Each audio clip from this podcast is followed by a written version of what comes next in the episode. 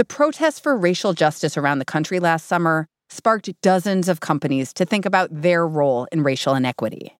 Even the agencies that regulate the economy started looking at what they could do to make change. Agencies like one that supervises the country's banks, the Office of the Comptroller of the Currency, also known as the OCC.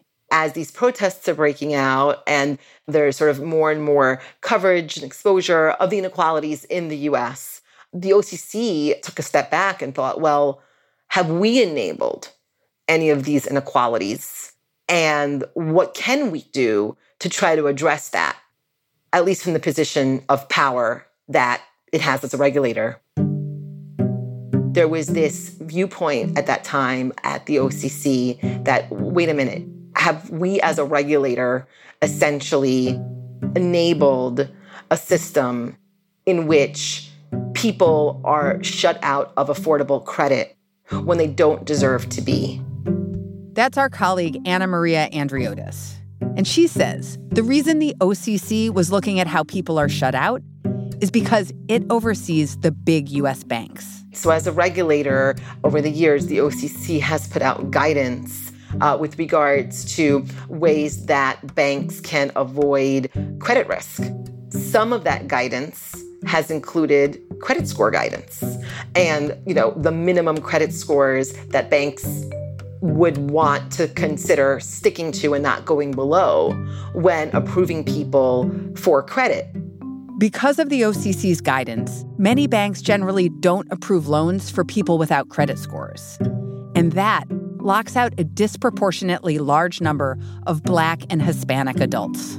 So it, it really started from this sort of very deep rooted place and thinking, okay, from a banking industry standpoint, what can change to try to create more quality and inclusivity of people who have been shut out of the banking system and specifically shut out of affordable credit.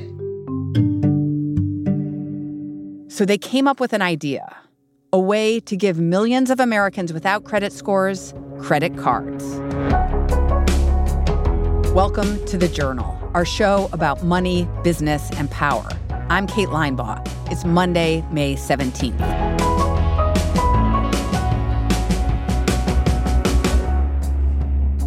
Coming up on the show, a new plan to tackle racial inequity in America's banking system.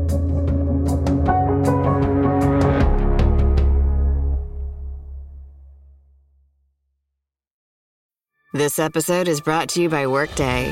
Get the whole band together with Workday and pair finance and HR on one platform for an epic performance. With Workday AI at the core, you'll make confident decisions faster than ever, and you'll drive flawless business and finance operations with an agile platform that constantly evolves to future proof your organization. Be a finance and HR rockstar with Workday. Visit Workday.com to learn more.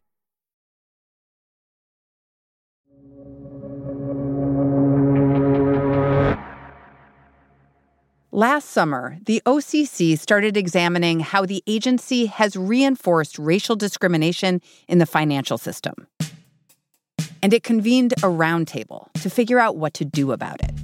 And so, what resulted from that was the OCC bringing together banking executives, fintechs, nonprofits that have been focused in part, at least, on access to credit issues to start brainstorming what can happen, what can change here to try to bring in these people who have been shut out of the credit system.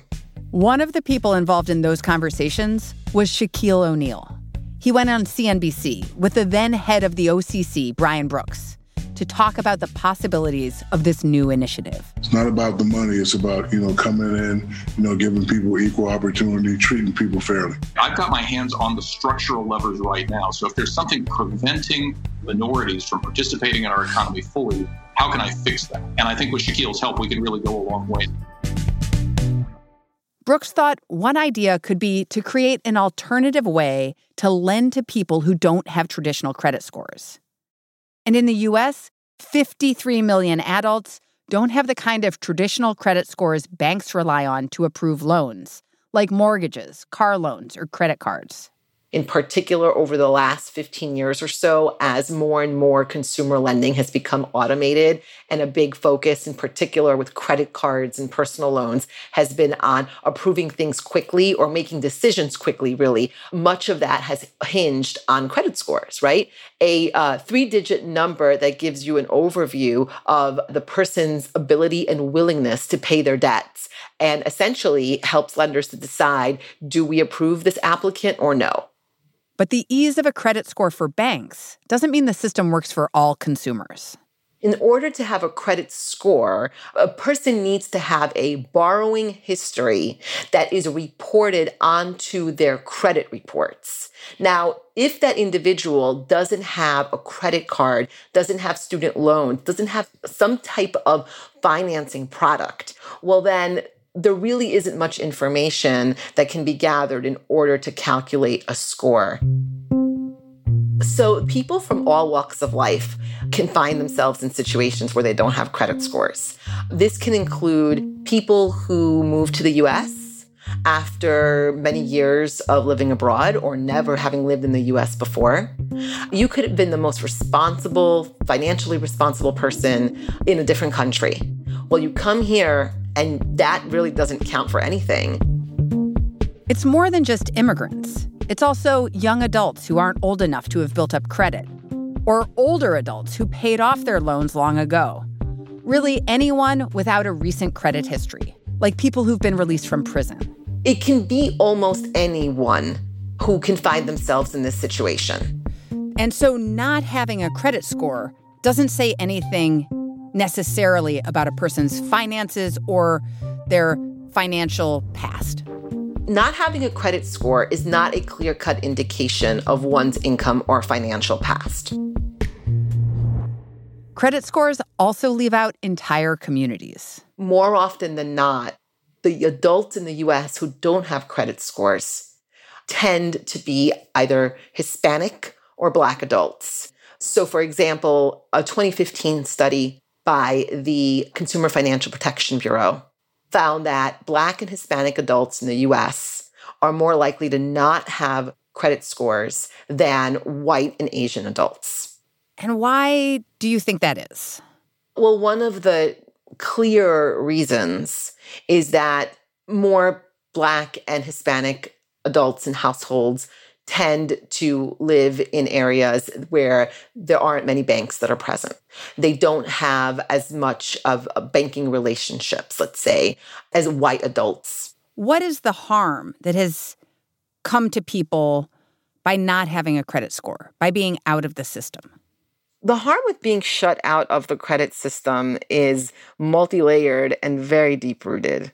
If you need a credit card or you need a personal loan, or you're in some type of emergency, be it a medical emergency, be it, you know, your car's not working, and you can't get an affordable loan from a bank, you're going to be stuck in this corner of the market with interest rates that are your triple digit interest rates, where defaulting on loans and getting into an even worse situation, financially speaking, is very likely.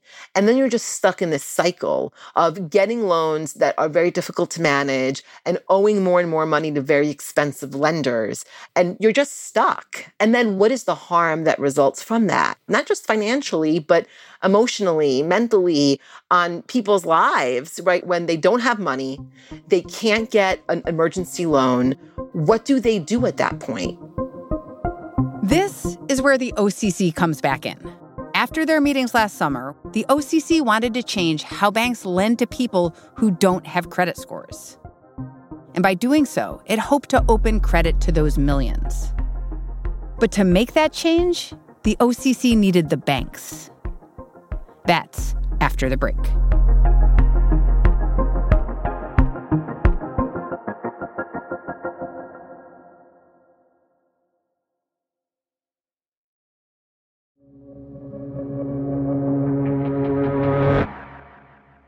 When the OCC came up with this plan to open lending up to people without credit scores, the banks were in. They'd already been looking for more ways to give out loans. I mean, at this point, large credit card issuers are all sort of looking for the same thing. And that is they are looking to approve more people for credit cards. They are increasing existing credit limits on cards that people currently have. The goal is to increase balances and to do so in a way that doesn't introduce the risk of, you know, a surge in delinquencies that would follow. Well, you know, if you have tens of millions of people who can't get a credit card under normal standards and you start to lend to them, that could help a bank to get at their goal of increasing that loan volume. Banks want to find people who are outside the credit score system but are financially responsible, like have a bank account that stays fairly full. But to see that kind of information, banks need access to other banks' data. So now, under the direction of the OCC, banks have decided to work together. So the plan is that some of the largest banks in the country, including JP Morgan Chase, Wells Fargo, and US Bank, are going to begin exchanging bank account data in order to try to underwrite people for credit cards. When people apply for a credit card, the banks go to pull their credit report and score and find that they don't have a credit score. What they'll then do is they'll look to see well, do these people have bank accounts? If you apply for a credit card, let's say at JP Morgan, JP Morgan will be able to view data from your bank account at Wells Fargo to make that decision about whether or not to approve you for that credit card. And in the fall, JP Morgan is expected to pilot the program, issuing credit cards based on data from other banks. This kind of collaboration between banks seems pretty unusual. So it is unprecedented from the standpoint that you have banks that are agreeing to exchange pretty critical data and data that they've been very protective over with regards to not wanting their competitors to see. But they're agreeing to essentially exchange this data to try to approve at least some of these 53 million people in the US who don't have credit scores. Could this spell the end of credit scores? I think that's too early to say. Because right now, the conversation isn't really about let's ditch credit scores altogether. It's about there's a meaningful number of people who don't have credit scores, and maybe it was a mistake to ignore them for so many decades. I mean, it makes sense to use bank accounts, right? Uh, that's where you see much of people sort of day to day financial transactions and can get a good read on their overall financial health. I do think, though, it's important to point out how many different efforts have been tried, and nothing is mainstream yet. What are the risks of doing this? Well, there's several risks. So, first, if this does move forward and you have a whole bunch of people who don't have credit scores getting approved for credit, Will they be able to pay their credit card bills? Will they become delinquent? Could banks see a surge in loan losses after they put these plans into action? I think there's also the risk of will this all play out? I mean, this in many ways is unprecedented. Big banks agreeing to exchange some of their most prized and sensitive data. Will they all remain on board with doing that? To what extent are banks motivated by social justice?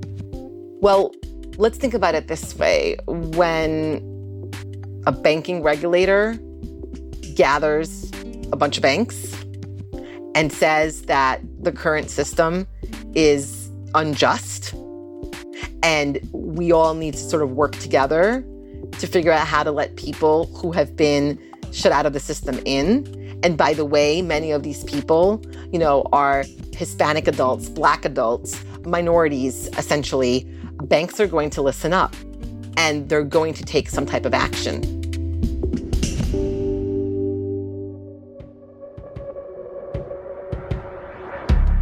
That's all for today, Monday, May 17th. The Journal is a co production of Gimlet and the Wall Street Journal.